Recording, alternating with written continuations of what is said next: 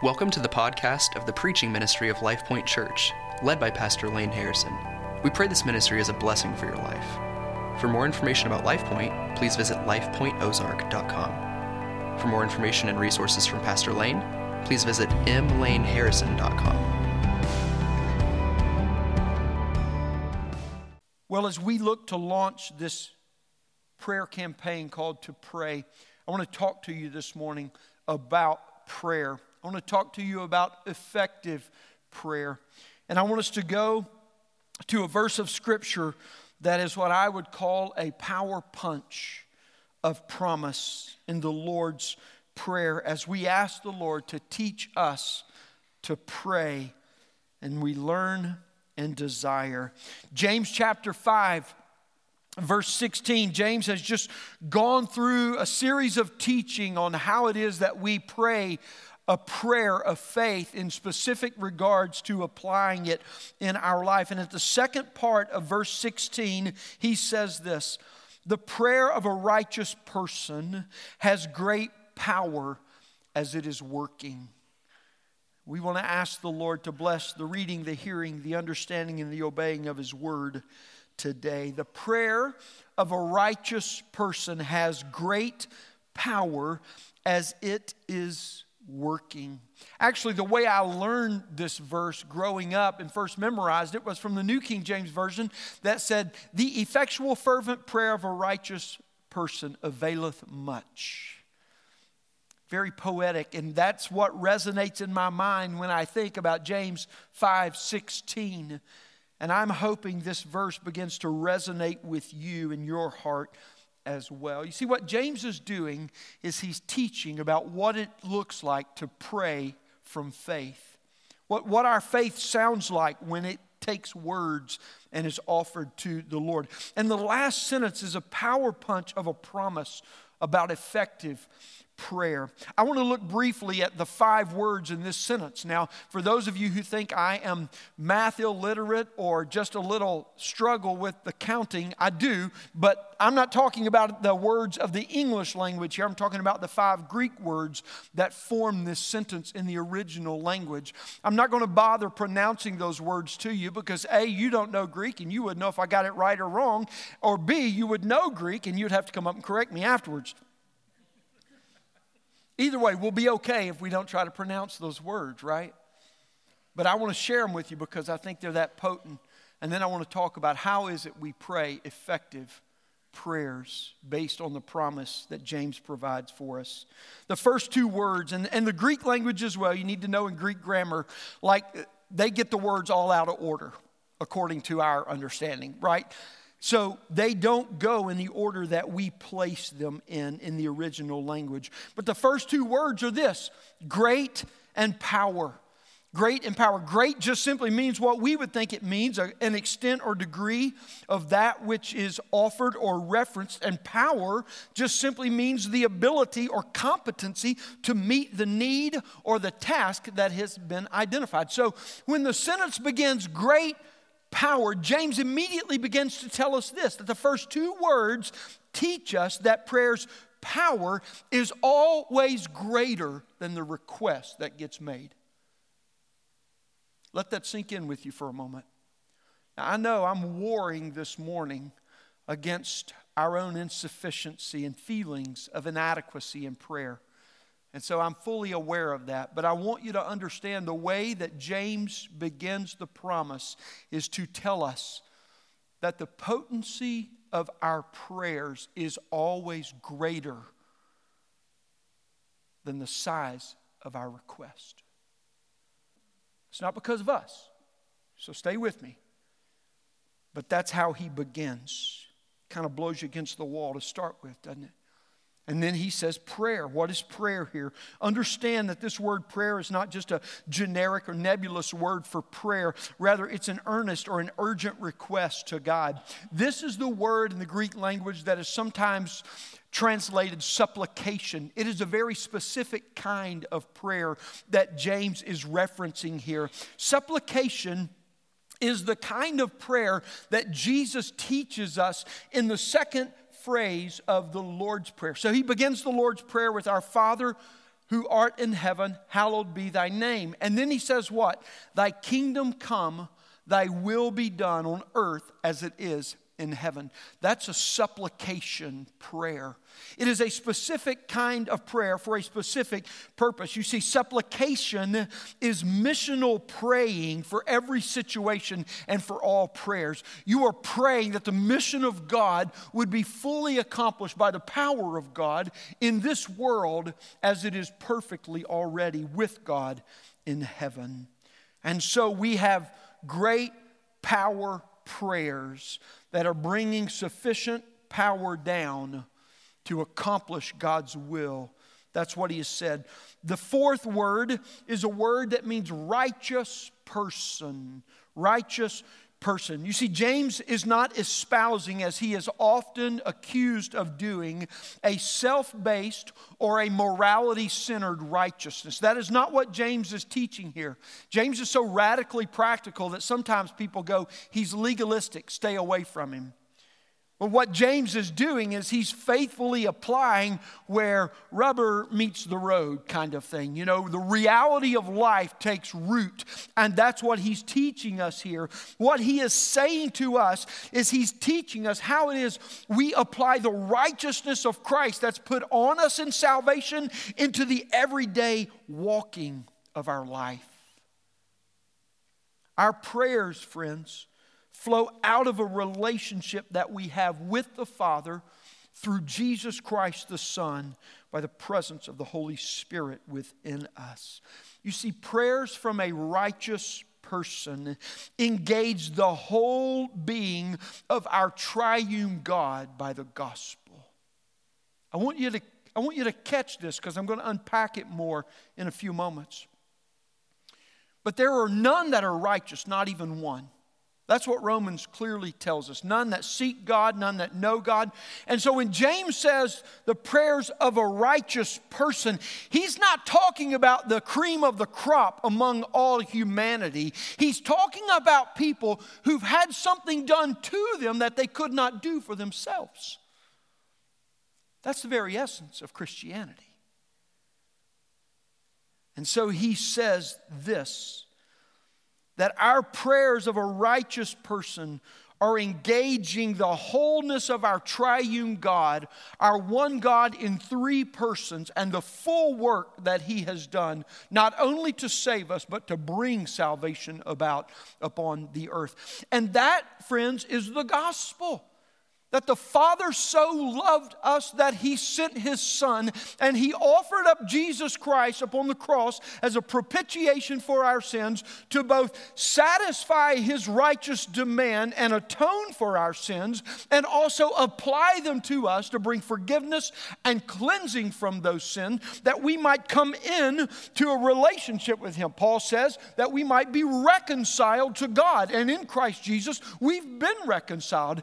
And then when Jesus began to ascend back into heaven after his resurrection, he said that he would send the Holy Spirit who would inhabit us, who would fill us, and would bring to us all of Godness within us. That's the gospel, friends. The gospel should fill us to every extent and pervade every aspect of our lives. Our prayers as Christians should be gospel fueled, in other words, motivated by the love of God. Our prayers as Christians should be gospel formed, filled with God's truth, and shaped as He is revealed to us in the Bible. And our prayers as Christians should be gospel funneled the, the means through which they are moving not only to God, but to the world. And what I mean by that is they should be aligned with God's redemptive work through each person of the triune Godhead. Now, I'm going to explain that more in a moment, but I don't want to take time to do that right now. That's what he's talking about when he says a righteous person, because our righteousness is not of ourself in any way, shape, form, manner, or degree. It is only because of Jesus Christ and his finished work upon the cross. It is only because we've confessed our sins, repented of them, and put our trust in him and received from him what is his and his alone righteousness. Word number five I believe word number five here, as it is interpreted, as it is working, it says, is the most interesting and definitive word of the whole sentence and of the whole promise. And let me tell you why. Because this word tells us that prayer is not a simple statement, prayer is a whole process. It is a whole process.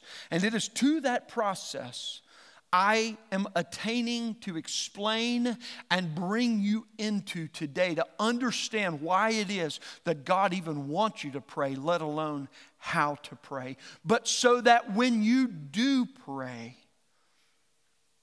you can know the confidence of Christ in your prayers by the work of God in the whole process of prayer. Is prayer as an act? As powerful as James makes it here, or is he blowing smoke? I think you already know where I'm going to lean on this one, right?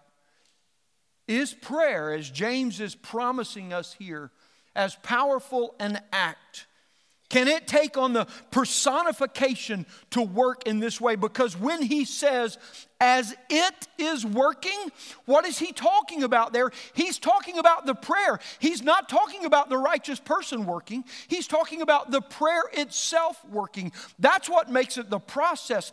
And if, in fact, the prayer itself is this powerful to take on this kind of personification, to take on this kind of work, how is it? Well, here's what I'll say to you. Yes, in a way, prayer as an act in and of itself is actually this powerful. Why do I say that? Well, prayer is communion. Prayer is an activity of building communion with the one to whom you pray through communication. Okay? And the power of any prayer is only determined, but is always determined by the one with whom you commune in that prayer. I want you to follow with me here because I'm going to make a contrast. When you pray, you are intentionally communicating to build intimacy with the one to whom you are praying the first thing it tells us is you better know who you're praying to, right? Because the intimacy is being built whether you know it or not. But let me warn you if you pray to a dead God, if you pray to a false idol, if your prayers are motivated out of false hopes and false ideologies that are not rooted in the truth of Christ, is prayer still working? I argue today it absolutely is. It absolutely is. Let me tell you why. Because when that prayer offered to that dead God or that false idol is given, you are building intimacy with that dead God or that false idol. You are being deceived by the false ideologies and the lies that that dead idol has fueled in you. You are building up a hope that is false. It's on faltering grounds and it's based on promises that cannot and will not ever come true. That prayer is building an intimacy ultimately by false hopes and promises that will internally crush you because it'll place on you impossible demands that you continue to pursue, but you never get any closer to. That's what false idols do to us. And it'll begin to crush you as well because your expectations go up, your accomplishments go down. And farther and farther the gap comes. Finally and ultimately, it will destroy you because you can never attain to what it demands of you. I say to you, yes, all prayer works, but not all prayer works the same way. Not all prayer is equal. When you commune with the triune God, there is another kind of prayer that takes place in the process to which James refers here. And it is this, friends the triune God gives life, gives hopes that never perish, spoil, or fade. He gives hope. He gives love. He gives faith. He gives life. Why? Because He and He alone is alive. That's why. When Christians pray, who are Christians? I remind you, Christians are those who have repented of their sin, who have placed their faith in Jesus Christ, who have turned from that sin to receive his righteousness and are walking in the righteousness that he has placed upon them by the power that he has put within them by his Spirit. And it is through that relationship that we are communing with God to grow his righteousness in us that has been placed on us. That's who a Christian is. And so I say, when Christians pray, God, the triune God, is the one who is working. And the work that is being done is the work that only He can do in those prayers. That's why we say at Life Point, when we pray, God works. God works. And friends, that's why I tell you today righteous prayers are the only effective prayers. Righteous prayers are the only effective prayers. What I want you to understand today is that God works through effective prayer to bring about His perfect will in the prayer, through the prayer, and by the prayer. I want you to understand this today. God is bringing about His perfect will in the prayer, through the prayer, and by the prayer. Now, before I launch into this effective prayer, let me say this. Most people that I've talked to at some point, in some way, manner, or degree, struggle with feeling confident about their prayers. Uh, uh, maybe it's early on in your Christian faith, or maybe it's a time of real struggle or burden, and you just feel like your prayers are not as powerful as they ought to be or as they should be. Or when you hear a sermon on prayer, you don't feel like your prayers measure up to what got destru- described in the sermon. And here's what I want to encourage you with today this is good news. Your feelings about your prayer are never the true measure of your prayer. You hear me? God is the measure of our prayers. And the true effectiveness of your prayer is determined by the one to whom you commune in them, not by the polish with which you offer them. That's why the invitation to pray stands, friends. And that's why I want to encourage you this morning on how we pray effective prayers. I, want to offer to you four qualities of effective prayers drawn out of this verse in James 5. Four qualities that determine the effectiveness of your prayer life. And listen to me, friends. When you practice these qualities, you don't have to worry about how you feel about your prayers. You can use that as a measurement in some way to discern or evaluate yourself. But I'm telling you, you can trust because you are resting in the one who is working in the process of your praying. The first quality that I want to present to you today for effective prayer is, first of all, the person you pray to. Now, I've already referenced this a couple of times, so let me just say this. This verse in James is not about a, a, a generic or uh, reference or, or, nebulous words. It's not about positive thoughts that are being offered, but just kind of thrown out into the atmosphere of the environment. Rather, this is laser beam, friends. This is directed with specificity and with aim. James is teaching a prayer of faith and Jesus and his power that is working through that prayer. You see, the promise of effective prayer is directed to those who pray by faith to the triune God. That's where the promise originates. When Christians pray, we pray to our triune God. We pray to God the Father. We ask for His sovereign will to be done by His work and in His way. We offer praise and thanksgiving to Him and, and we give Him glory in all things. We see Jesus doing this repeatedly while He was upon the earth. And when He prayed, He prayed to the Father. And our greatest model, our greatest teacher is to see Jesus pray to the Father because when He prays to the Father, He's instructing us how it is that we pray to God the Father. But listen to me, friends. Jesus is fully God. He is worthy of our praise and glory as well. He is worthy of our prayers. And so Christians pray to God the Son. Well, the scripture unashamedly tells us that the Father sent the Son because He loved us And he raised him up on the cross to die in our place, as the Bible says, as a propitiation for us. In other words, he died your death, he paid your debt of sin. And in that, the wrath of God against sin was fully satisfied and atoned. And in that, the forgiveness was applied by faith to those who believe in him, and cleansing from sin was taken care of. You've been washed white as snow by the blood red of Jesus. He's worthy of your prayers.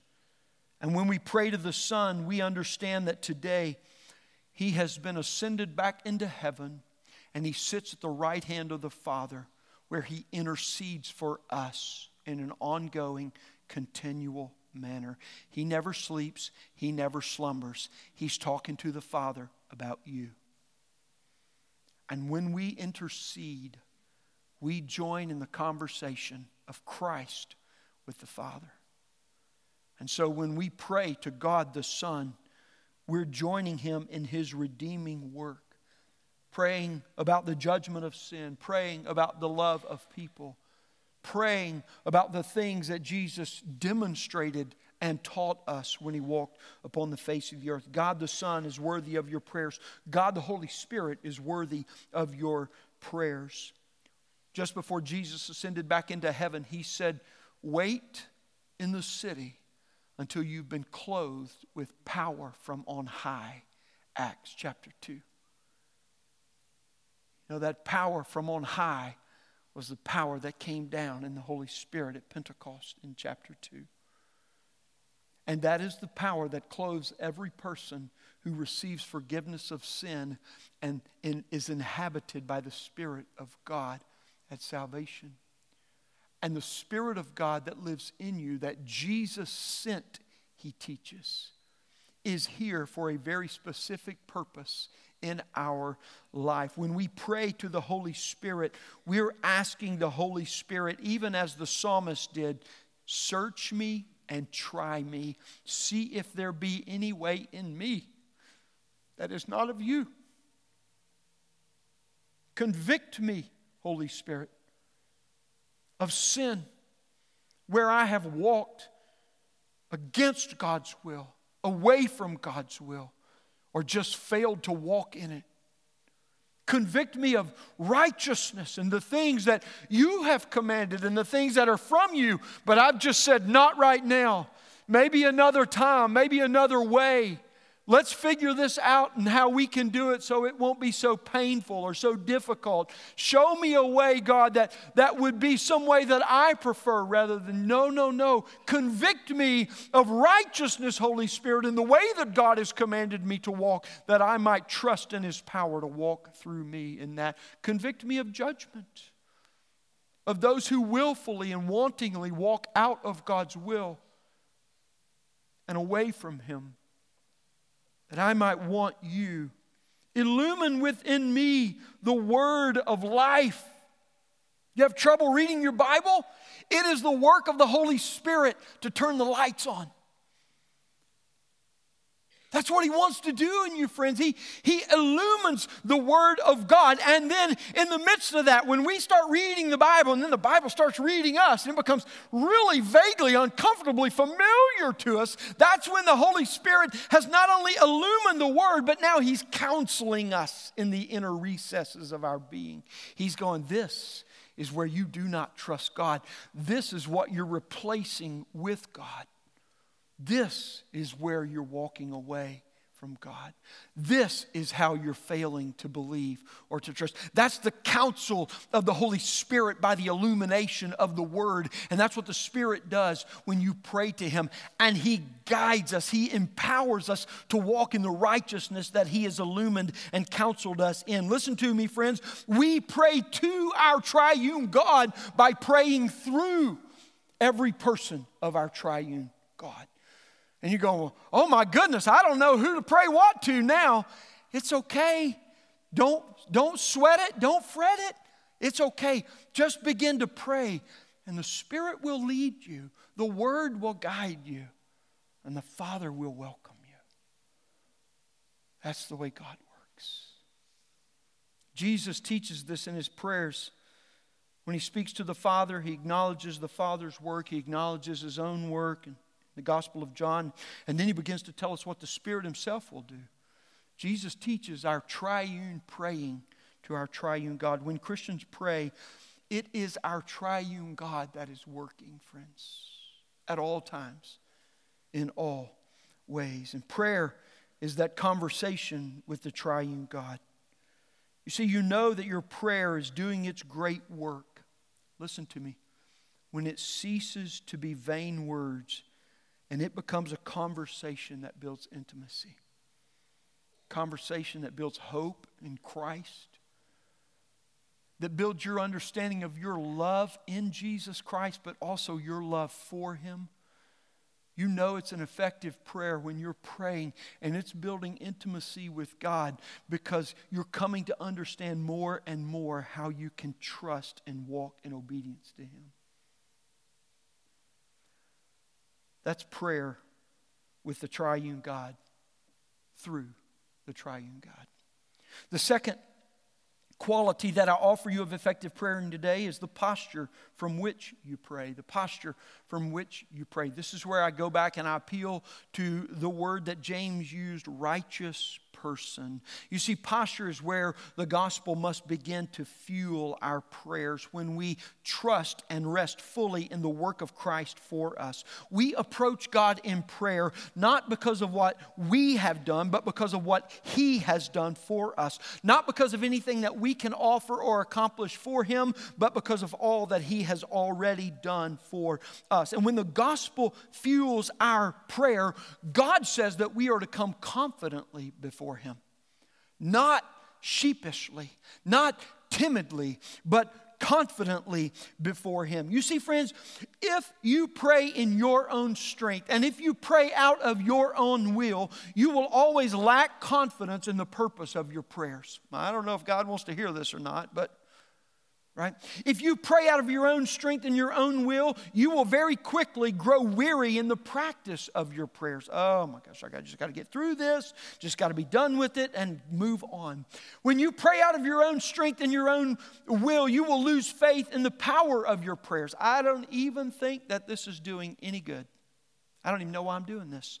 You pray in your own strength and your own will, you'll begin to question God about who He is, about what He wants to do, about what He's able to do, and whether He's even listening at all.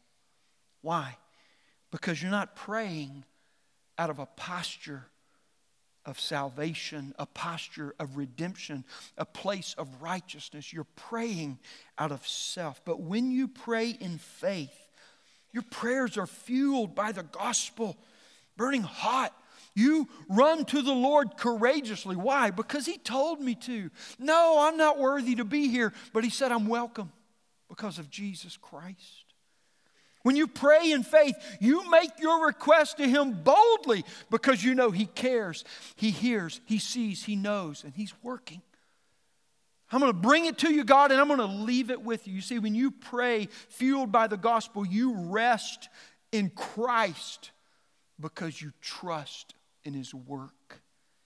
And you are watching and you are waiting for all that He's going to do for your good and for God's glory. You see, the Christian's posture in prayer is fueled by the gospel when we approach God in prayer with the same confidence that a three year old would burst into the king's chambers at 3 a.m. in the morning and declare, I want water. And the king gets up and says, Okay, son, I'll get it for you. Maybe rubbing the eyes. You see, sin and Satan want you to believe you have no access to God. But Christ obliterated the wall of separation. And he said, Come in at any time. And with a smile on his face, he welcomes you. He is glad to serve you. Jesus makes you righteous by faith so that your life can be postured before God at all time with any request. Friends, if you're going before God and you're thinking more about your successes, you're thinking more about your right thinking, or the, I'm going to say this the right way, I'm going to use the right words. Listen, put all that away. Put all that away. Come before God because He wants you there and He's made a way for you to be there. He'll work out the wording once you get there. The third quality of effective prayers is not only the person you pray to, it's not only the per- posture you pray from, but it is the persistence you pray with. Luke 18 tells the parable, or records rather, a parable Jesus told of an unrighteous judge and a widow. And that judge had no idea what he was dealing with. He didn't care about that woman. The Bible says that his own words in the story were that he didn't even care about justice for that woman. All he cared about was his own comfort and convenience. And she was the massive disruption to both of those. And so he said, She's driving me nuts. I can't shut her up. What must I do to shut her up so I don't have to be driven nuts? That's the free lane translation of those verses, okay? May not be word for word, but in essence, it's the same. And so he says to her, You can have whatever you want if you'll shut up and get out. And he gave her justice, what she demanded. But he didn't give her justice for justice' sake, he gave it for his own sake. And then Jesus ends that parable by saying this do you not think that God, who is just, who cares about justice, who loves justice, who pursues justice in all things, who in his very being is preeminently justice, will not give you justice in all of your requests, even more quickly than the unjust judge? Now, the interesting thing about this parable is that Luke begins it this way. He says that the reason Jesus told the parable was to teach them to always pray and not lose heart. Like that's the first sentence, Luke 18 1. And then he tells the parable. And then Jesus ends the parable by saying this When the Son of Man comes, will he find faith on earth? You know, sometimes when we read that, we're tempted to think, well, yeah, we'll be doing this or we'll be doing that, we'll be doing, but the last thing we'll offer there is we'll be praying. And you see what Jesus was saying was the first thing we ought to be doing is praying. That that that is the reason he taught that we would persist in our prayers. And Jesus teaches us that faith in him fuels persistence to Him in our prayer. Why? Because He doesn't want to listen and doesn't want to hear and doesn't want to work? No, quite the opposite. Because our persistence will not come anywhere near His desire to work, but He wants to bring us a little closer to understand his nature and his character. Friends, when you know God's will, the gospel and the reality of the righteousness of Christ that is set upon you becomes a furnace in you that fuels you to persist in your prayers to see the work of God come about not only in your life, but through your life and in the whole world.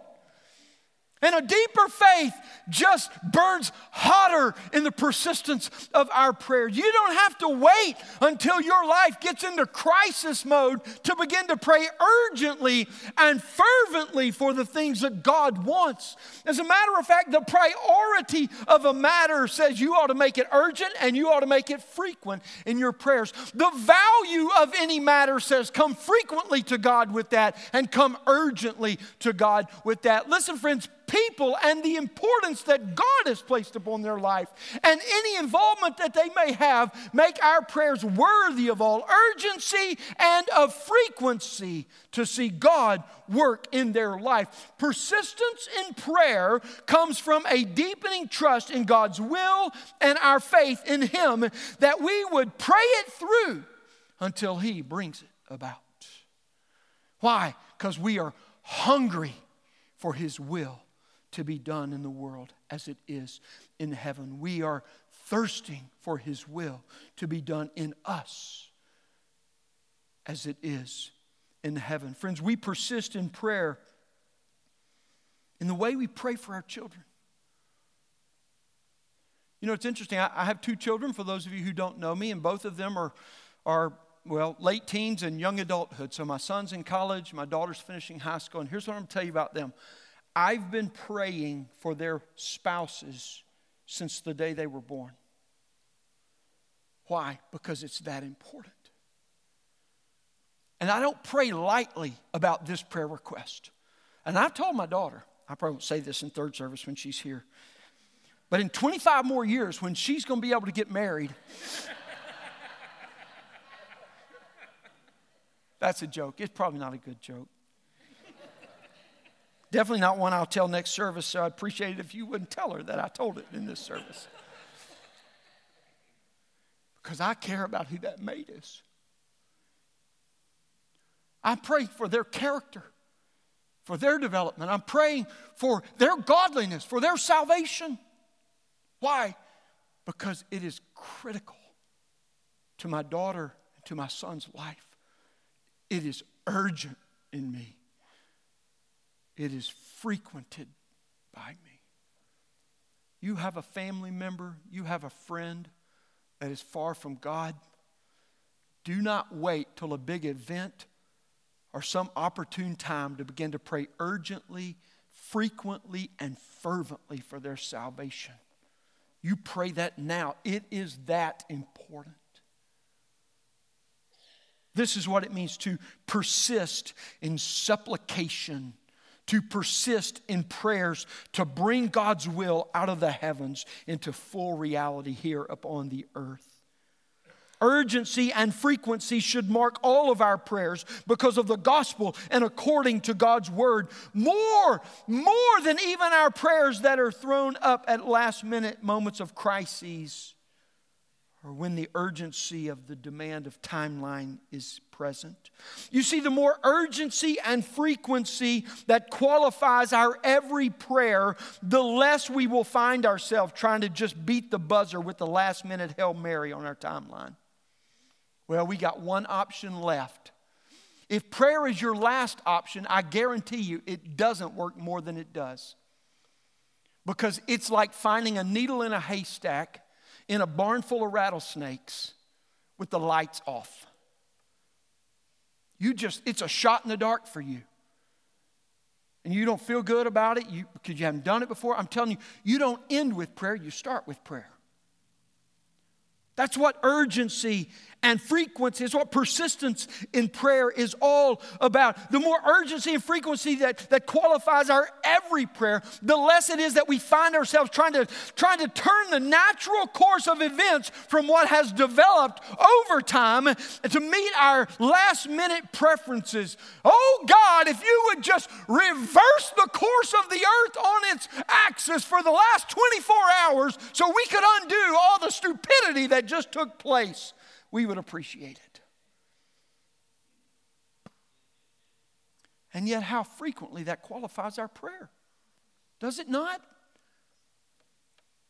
Listen, friend, persistence in prayer means you pray more frequently with greater urgency because of your relationship with God because of what God is doing in you. And persistence employs with intentionality, urgency, and frequency in prayer to make God's will the first priority of your life at the first not only at the last. The more frequently you prioritize the matter in prayer, the more you will talk to the Lord with a greater urgency about it in your prayers. And I can tell you this that process alone will bring incredible clarity to your whole life.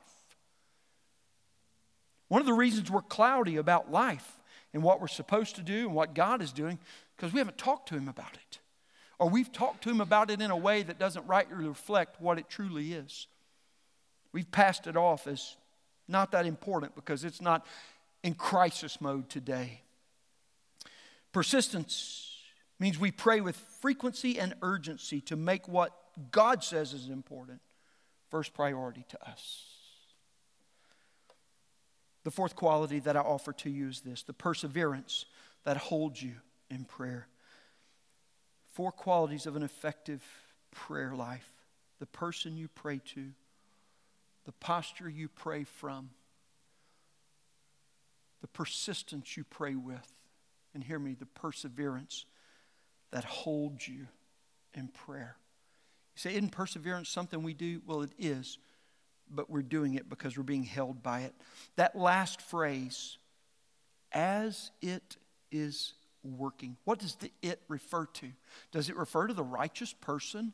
No. It refers to the prayer of the righteous person. Why? Because I said prayer is a whole process.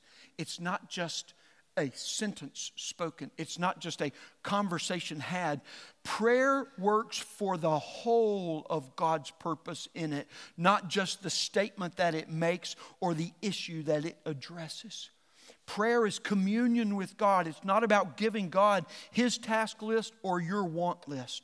Prayer aligns our heart with God. It aligns our will and our life with His will and His purpose for us. And once we are aligned, then we begin to see God move in prayer. Yes, friends, prayer does move God, but the prayer that moves God is first of all the prayer that has changed you. Don't forget that. How often we pray and we don't see an answer, so we're tempted to think, well, God must not be working, or my prayers aren't working. James 5:16 says this effective prayer is, hear me, is the working of prayer in its whole purpose, its whole request, and its whole process. We persevere in prayer until the process has come complete, until God's work has been revealed on this earth as it is in heaven. And before we think, is God hearing? Is God working? Is my prayer working? The promise of effective prayer keeps us focused on watching how God is working through our praying, first of all in us, but then also all around us. You see, the promise that James gives to us here fuels our perseverance. We are held by this that God wants His will on earth more than I do. And so, my urgency and my frequency and my ever request that is made for that end is aligning me with Him, is joining me in Him in His work, and He is bringing about. Therefore, as I am held by the understanding of who God is and what He is doing in prayer, I will persevere because I know He will not be thwarted not be thwarted. We grow weary in prayer when we forget all that is taking place, when we think it's something less than the whole process. And when you grow weary in prayer, friends, I'm going to tell you, that's so common. And there's a reason for that. Because we don't pray out of our own strength. When you grow weary in prayer, you are on the precipice of God's greatest work in you. You got to pray and empty yourself of you before you can truly be filled with God.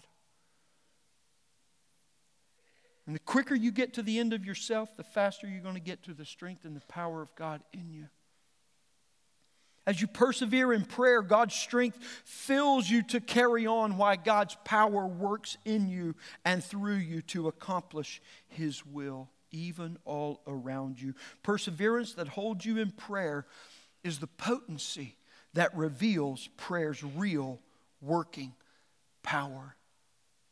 As it is working. When you pray, Christian, God is working. It's a process. So keep praying because God is working. He will not stop until His will is complete. God works through effective prayer to bring about his perfect will in the prayer, through the prayer, and by the prayer. Let's pray.